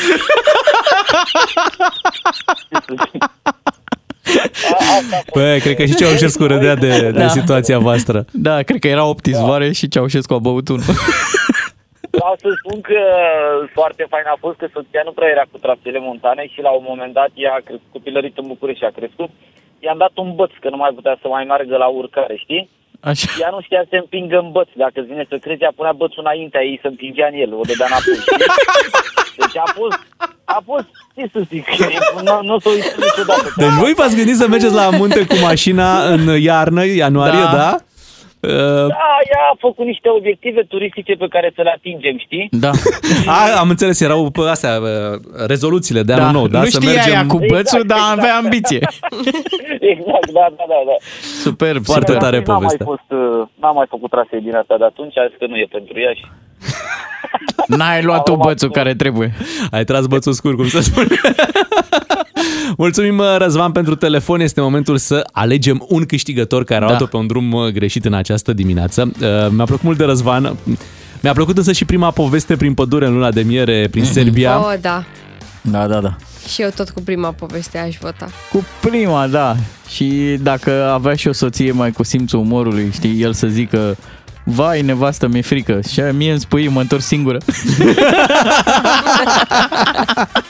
Vă mulțumim că ați venit la Ghinionar, 8 și 53 de minute. Ne întoarcem după ora 9. Bună dimineața! Vrei să fii ghinionar? Nu trebuie să joci la loto ca să pierzi. Ia să vedem ce mesaje am mai primit în această dimineață. Apropo de oameni care au luat-o pe drumul greșit, bună dimineața, ne spune un ascultător, am un prieten șofer de tir. Mergea din Frankfurt către Franța, adică de la vest, de la est la vest. Cu tirul, uh, zice așa, cu numere de România. S-a ținut după el un șofer, crezând că vine în România. S-a trezit la la granița cu Franța, pe la Strasburg. Bun. Și pentru că aveți nevoie de combustibil pentru astfel de Experiențe. experiențe bineînțeles, ne ocupăm și de partea asta. Bagă norocul în viteză. Cu DGFM câștigi carburant pentru tot anul și carduri pline cu combustibil. Ca să știi. Hai să dăm niște premii ai zilnic verde la carduri de carburant de la MOL Evo Plus cu triplu efect și dacă bagi norocul în viteză, Da. la finalul campaniei noastre poți câștiga combustibil pentru tot anul. Vă așteptăm acum cu un SMS la 3815 cu textul Bucurii din plin la DGFM și puteți câștiga peste câteva minute un card de carburant în valoare de 300 de lei. Iar dacă nu câștigați astăzi, intrați în tragerea la sorți pentru premiul cel mare, carburant pentru un an întreg, un card pe care noi avem acolo puși deoparte 5.000 de lei. Auzi, ce frumos. Uite, Sună pentru foarte bine. coleguța noastră Bear trebuie Așa. să mai dăm un card de ăsta. Un card de carburant. Da, nu te-am mai auzit. Ai mai mișcat și tu mașina? Am dat o cheie. Pe portieră? Ce ai Nu. scris love? Nu, nu, nu. Seriile trecute când a fost mai frig, uh, am dat o cheie ca să mă asigur că n-a murit bateria, că încă funcționează și gata. Ce drăguț. A mers, și nu? am N-ai mers la pus și- prima cheie, da. Nu te-ai jucat un pic ca în copilărie? întâia, așa? a doua. Am dat drumul la căldură, atât m-am jucat. Păi n-ai făcut nimic. Deci te învăț. Când mai pornești mașina Așa. pentru o baterie, pentru alternator, Da. oprește consumatorii. Fără căldură. Fii prosumatoare. De da. ce? Dai în rețea. Ei, da. Și mai încearcă vitezele, că mai pierzi din ele. Deci Da. da. întâi, a doua, păi o să vezi că nu mai e a treia. Unde a Păi da, n-ai mai folosit-o, Dar s-a nu dus. fuge nicăieri, expiră. nu mai păcălit. Am scos-o din Da. viteză Se Da. desumflă. și am apăsat pe accelerație ca să se încălzească mai repede. Dă seama, motorul abia aștepta, Ei, nepornit. da, la, la 2000 de turații am lăsat. Ai verificat mamă, și ce știe. Joja? Nu, ce Joja. treabă am eu să caut sub capotul? Ai verificat ITP-ul? să vezi dacă mai Expiră. val. Expiră, În nu? curând, da, RCA-ul? da, da. Uh, RCA-ul abia l-am făcut. Păi Da. pentru ce îți trebuie RCA că stai doar în parcare? Așa. RCA doar când ești Păi pe și drumul TP-ul public. pentru ce trebuie. Da. Pedalele erau toate? Da, da, toate Bravo. trei. Bă, asta e bine că țineți un loc de parcare ocupat acolo. E al nostru, e cumpărat. Normal, normal, pe asta trebuie să ține și ocupat. Că Stai altfel... așa că vine Iulian acum și gata. Mamă, mamă, Pă, se punem fac, din nou mă, se fac 30 de mișcare. kilometri, una, două, în 3 săptămâni, îi tot faceți. Bine, hai să trecem la un alt uh, subiect. Ne întâlnim cu Claudiu Pândaru pentru că este marți și bineînțeles o să ne punem întrebarea pe care am lansat-o și mai devreme. Cât de pregătiți am fi noi dacă am avea parte, uh, iată, de o tragedie cum s-a întâmplat în, uh, în Turcia? Dacă suntem pregătiți sau mai puțin pregătiți, abia așteptăm să auzim ce ne spune și Claudiu Pândaru.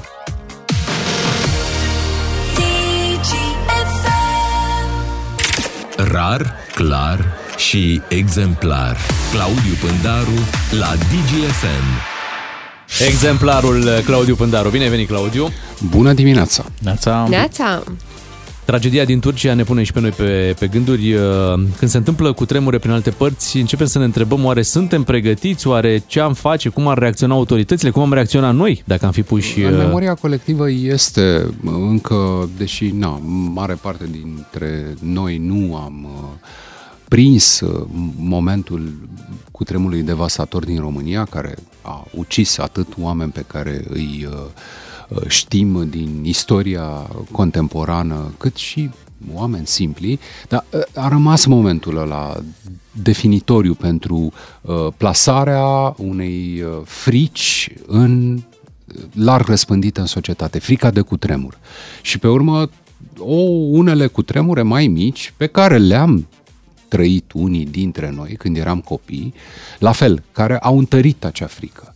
Uh, Ea există, este acolo, știm uh, iarăși uh, că România nu este într-o zonă, anumite părți din România nu sunt în zone ferite de seisme, ba din potrivă, și uh, că mai avem o problemă mare, majoră, cel puțin în uh, sudul țării, în București, spre exemplu, unde avem imobile vechi construite prost sau atât de vechi încât standardele construcțiilor uh, din vremea în care ele au fost edificate nu mai au nicio legătură cu ceea ce înseamnă uh, construcțiile de clădiri moderne. Te-aș întreba, și te-aș stăm cu întrerupe această puțin frică. și te-aș întreba Sigur. dacă și cele noi care se construiesc respectă normele, au fost, până acum n-au, n-au trecut niciun astfel de, de test și nu știm uh, cu exactitate dacă au fost construite cum trebuie. Da, Și aici e o dezbatere lungă, dar um, în principiu, în principiu, clădirile noi,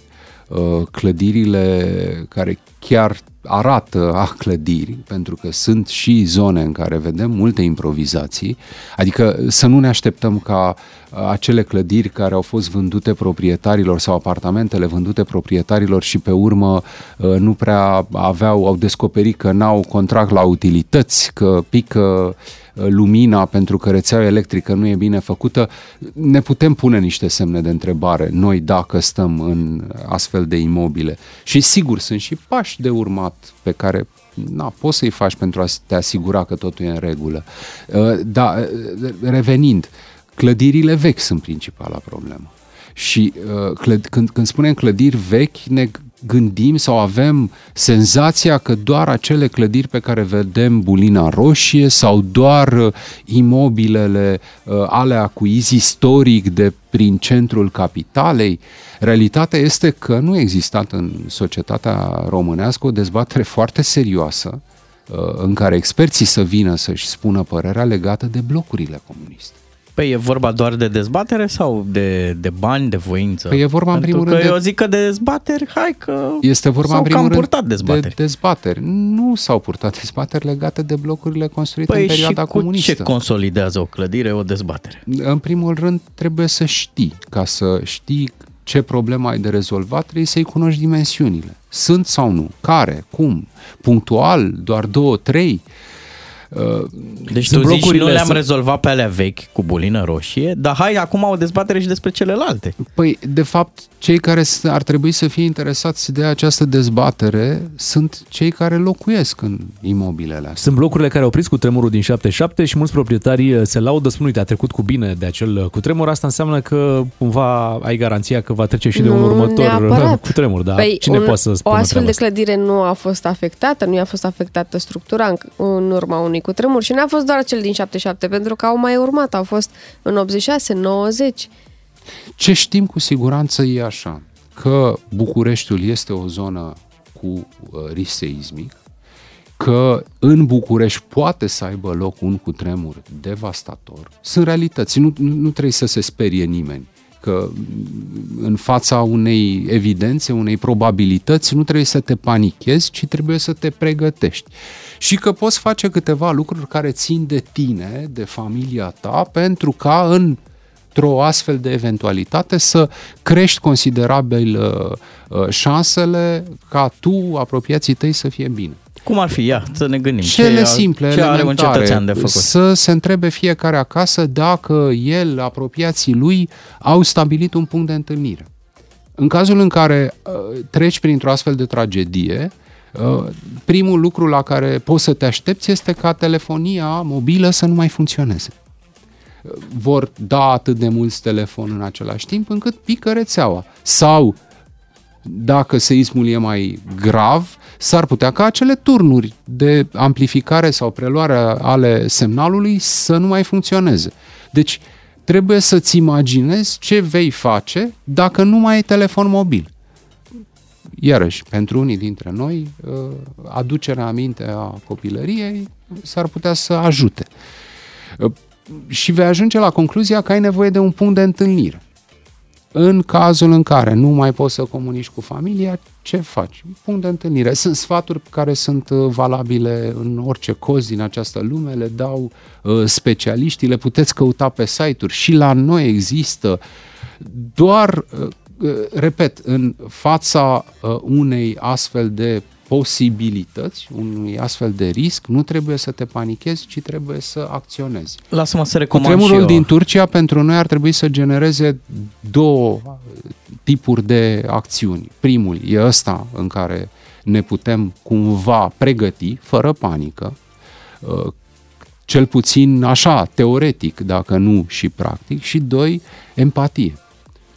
Există Poporul un român site. e capabil de empatie. Cei care pot să ajute ar trebui să ajute. Sunt apeluri lansate de, și de Ministerul Sănătății pentru specialiști din, din uh, sector, din domeniul sanitar să ajute, să o facă. E, e, e păcat. Sunt niște oameni care au nevoie de ajutor. Din păcate, de la cutremurul din 77 pe care noi l-am avut sau alte cutremure care au fost, nu, nu a evoluat în niciun fel uh, posibilitatea de a putea prezice un, uh, un cutremur. E practic aproape imposibil, vorbim de câteva secunde înainte în care ai putea ști și care de cele mai multe ori nu sunt suficiente sau mai rău ar, uh, ar panica și atunci rămâne acest element surpriză.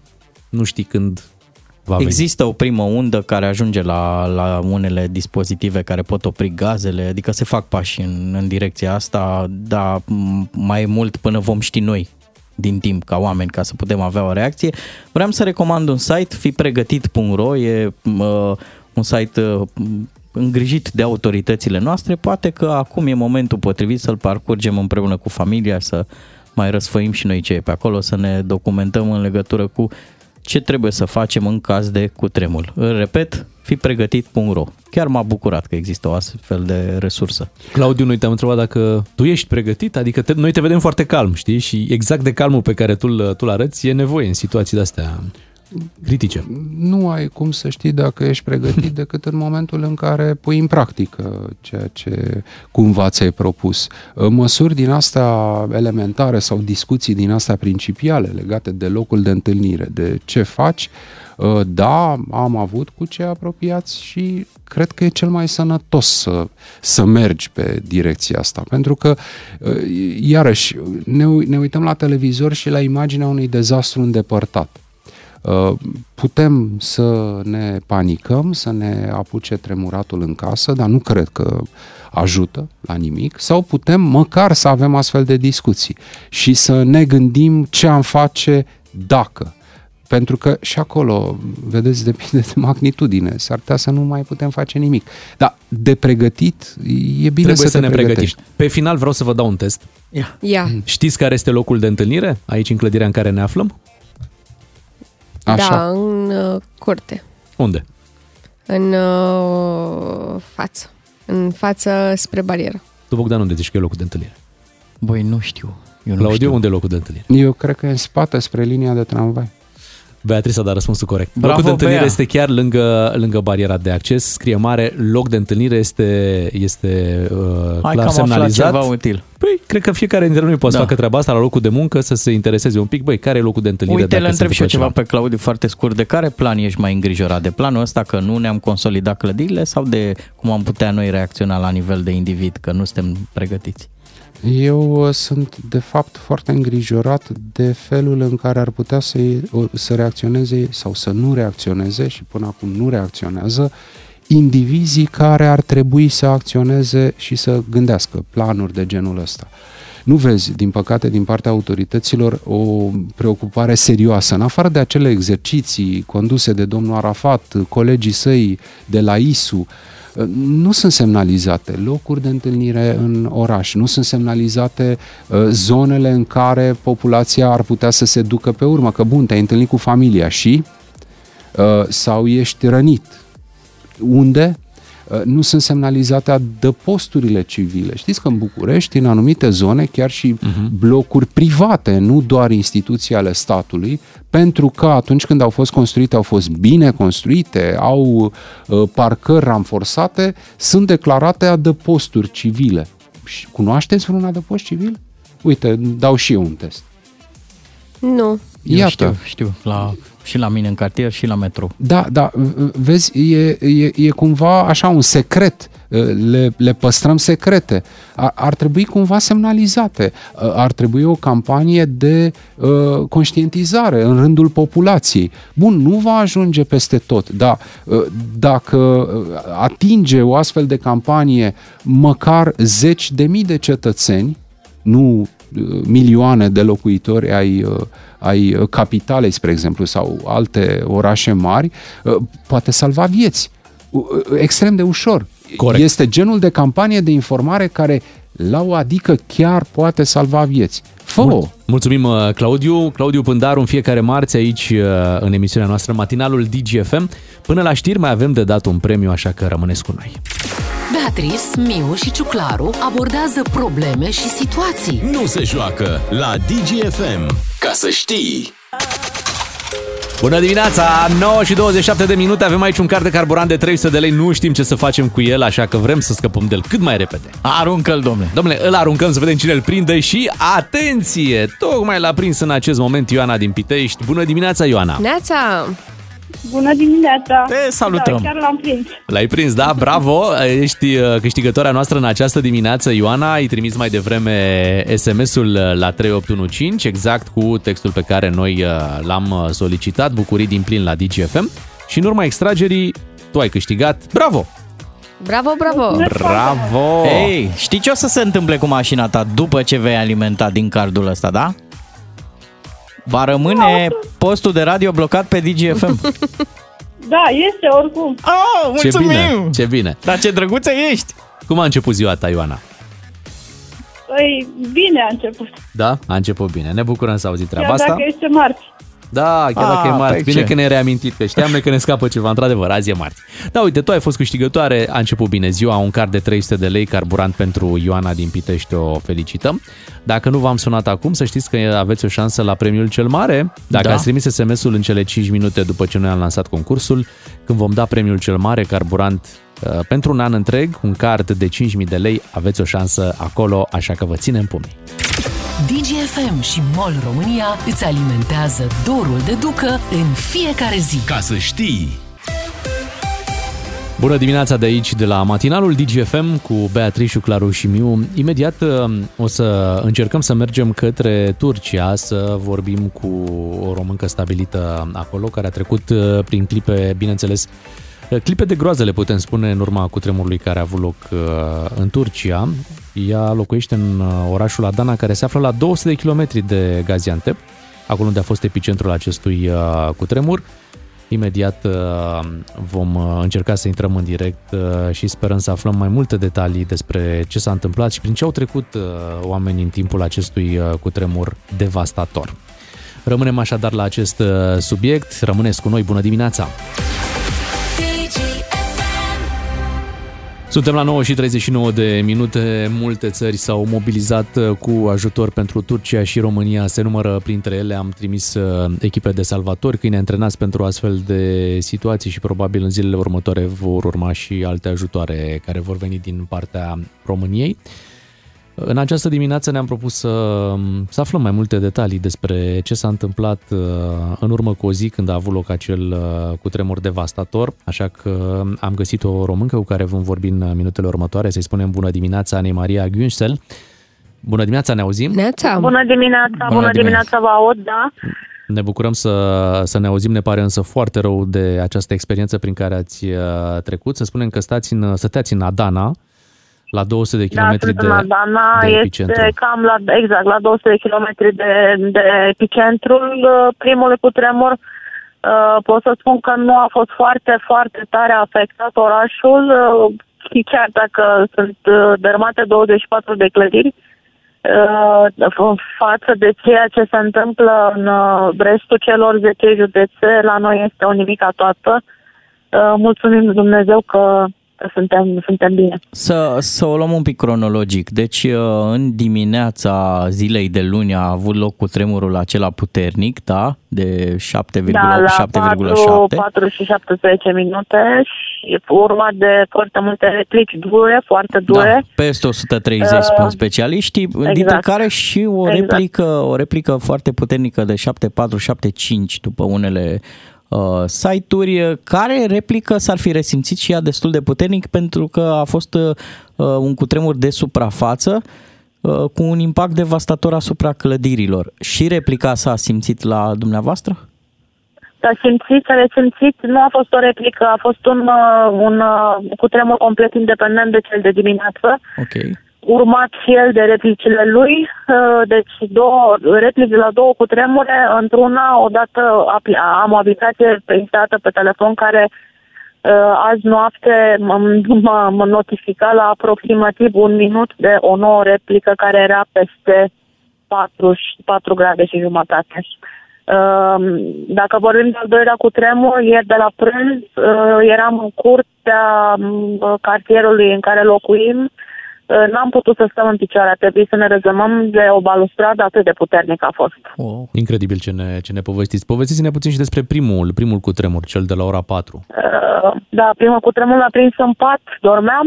uh, A durat, a durat o veșnicie. Nu știu să vă spun încă, deci uh, aud că a durat 30 de secunde, aud că a durat un minut și jumătate, dar pentru noi a fost o veșnicie.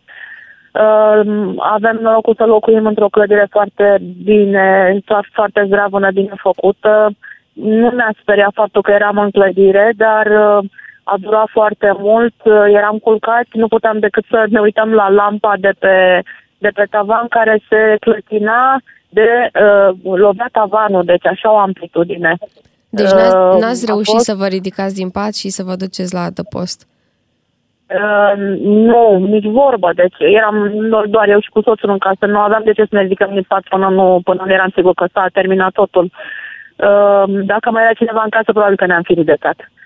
Uh, ca, uh, un lucru care pe mine m-a șocat a fost uh, uh, ușa de la sufragerie care s-a închis de la cine. Deci atât de, atât de mare putere a avut cu tremurul să închide o ușă care era complet deschisă. Uh, ne-am, ne-am ridicat imediat, am încercat imediat să facem o geantă, să coborâm până să ne mișcăm în cam 5 minute. Am avut o replică de 6,6, uh, dar eram deja în picioare și undeva în capul scărilor, urmând să ieșim uh, din, uh, La ce din etaj bloc. stați? Etajul 4. Și ați ieșit pe scări, nu? Sau cum ați făcut? Am, da, am coborât pe scări în fața blocului, lo- locuim într-un cartier rezidențial, deci am avut cât de cât o zonă organizată unde să ne adunăm. Uh, m, am stat în mașină, n-am intrat, dar noi am intrat în casă de ieri noapte, deci uh, nici, nici nu ne Și acum gândim unde la așa sunteți? ceva. De Unde fapt, am sunteți părăsit orașul. Aha. Uh, Deci ați suntem la plecat. țară și, o, dar toate orașele sunt așa. Deci cele, orașele mari din cele 10 județe afectate uh, sunt orașe fantomă la ora actuală. Cine a avut norocul să aibă unde să plece și eu zic că toată lumea a avut noroc pentru că poporul turc e un popor solidar și ajută foarte mult. Uh, au, uh, au plecat pe orașele, sunt părăsite. Mm, Poate că e bine că e așa, pentru că autoritățile acum pot, uh, pot, se pot ocupa de operațiune de salvare mai, mai bine. Ziceți-mi, vă rog, dacă ați primit, adică există ceva recomandări venite pe telefonul mobil sau din surse oficiale? Cum pe, sunt la noi roalerturile, de exemplu? Adică ați primit Mm, vreun nu, instructaj? Nu, alerturile nu există uh, încă uh, în Turcia, dar uh, uh, evident uh, de la primărie, de la prefectură, mesaje, SMS-uri, evident uh, la televizor, recomandările să nu se iasă uh, la drum pentru ca să nu să fie blocate drumurile, dar uh, n-a putut, n-am putut să respectăm această recomandare după al doilea cu tremur, toată lumea s-a, s-a Și deplasat în afara drumul, orașului. drumul până, până spuneți că spre țară ați luat-o, uh, cum, cum era drumul? Nu era uh, rupt din cauza Foarte cutremurului? aglomerată. A- Nu, dar zic- autostradă, nu, o, Drumul a, efectiv. Nu, nu. Sunt zone în care este complet deteriorat drumul, dar uh, 50 de kilometri de la noi aici până, la, până în sat nu a fost o problemă. A fost Și perfect drumul. Când plănuiți să vă întoarceți acasă?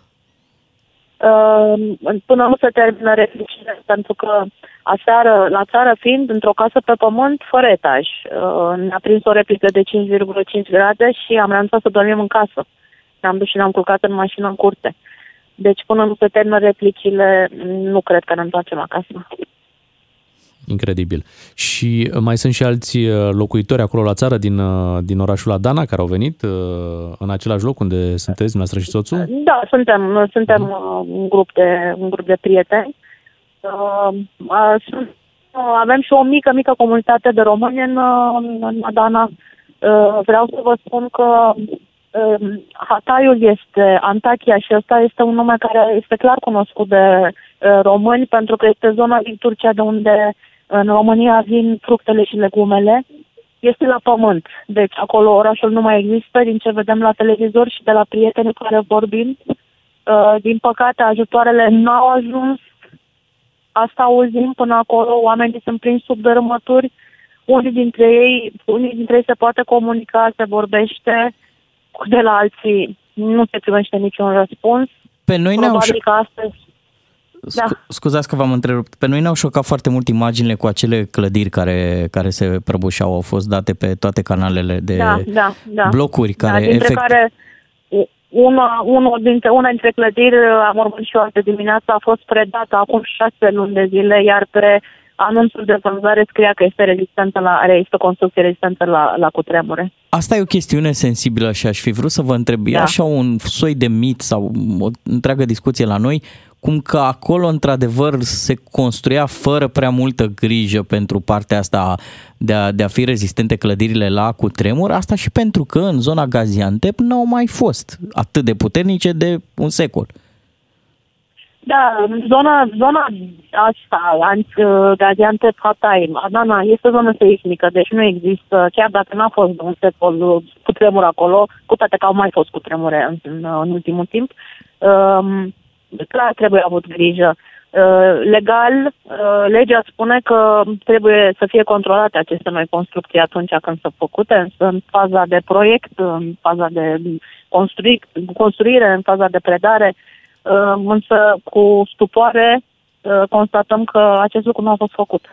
Spuneți-ne puțin despre locul Da. în care stăteați în, în Adana. Stăteați în chirie sau era uh, apartamentul dumneavoastră? Nu, este apartamentul nostru. Și aveți asigurare Sigur. la el? Sigur. Ok. Și știți în, Sigur. în ce stare se află în acest moment uh, blocul? Uh, clădirea era în picioare, fără absolut nicio problemă, deci locuimentul un complex rezidențial cu vreo, cred că avem în total vreo 12 sau 14 clădiri. Uh, e- totul era în picioare, nici măcar, uh, nici măcar o crăpătură n-am văzut. Și aveți și vecini care au rămas sau toată lumea a plecat? Uh, nu știu să vă spun dacă a plecat toată lumea, dar majoritatea persoanelor cred că, cred că s-au deplasat deja în altă parte. Dar spuneți-ne, vă rog, și cum e vremea acolo. Am înțeles că e foarte frig și da, Uh, asta începe să la devină o Adana Era problemă. plouat, a plouat și mă, știți cum este, de trei luni de zile așteptăm să plouă, de trei luni de zile așteptăm să ningă și s-a nimerit exact când a fost buba mai mare. Deci era, a plouat foarte rău, azi uh, este soare, dar bate vântul foarte tare, în schimb în celelalte zone este frig, este zăpadă, cer, Presupun că m, în comunitatea asta de care aminteați dumneavoastră de, de români și presupun că aveți tot felul de grupuri de discuții și pe, pe WhatsApp, există Da, oameni sigur. care s-au gândit să plece definitiv din Turcia, adică să, să vină în România? Uh, nu, nu știu să vă spun, deci eu am contact cu în jur de 15 persoane, cetățeni români din Adana, nu am auzit așa ceva de la ei. Uh, Nu prea avem internet aici acum, uh, din cauza asta nu prea am putut să intru pe rețelele de socializare, dar știu că există un grup de o asociația românilor din Turcia, cea de genul ăsta, poate acolo să, să fie ceva de genul ăsta, nu știu să vă spun. Uh, vreo informație de genul ăsta, dar uh, nu, uh, suntem stabiliți aici, deci uh, nu, nu avem de ce să plecăm. Uh, uh, Va fi bine. Uh, Nu o să fie bine acum, într-o săptămână, două, dar va fi bine. Adică Cât de mare e comunitatea de români de acolo? mm, nu pot să vă spun că e o comunitate. Suntem un grup de, de, de doamne și de domni care ne cunoaște. Adică suntem, nu, e, nu e nimic organizat. 10-15 persoane maxim. Ok. Vă mulțumim pentru toate detaliile pe care ni le-ați povestit în această dimineață și vă dorim multă putere ca să treceți peste zilele și săptămânile următoare și să vă întoarceți cât mai curând acasă și să fie totul ok. Și să vă Vă mențineți la mulțumesc mult. adăpost. Dacă îmi permiteți, vreau, vreau să adaug ceva. Sigur. Uh, ceva care mă, mă, mă gândesc de aseară. Deci, uh, am, ieri, ieri am avut, uh, am avut lacrimi de mândrie și de recunoștință când am văzut că România se numără printre țările care ajută poporul turc.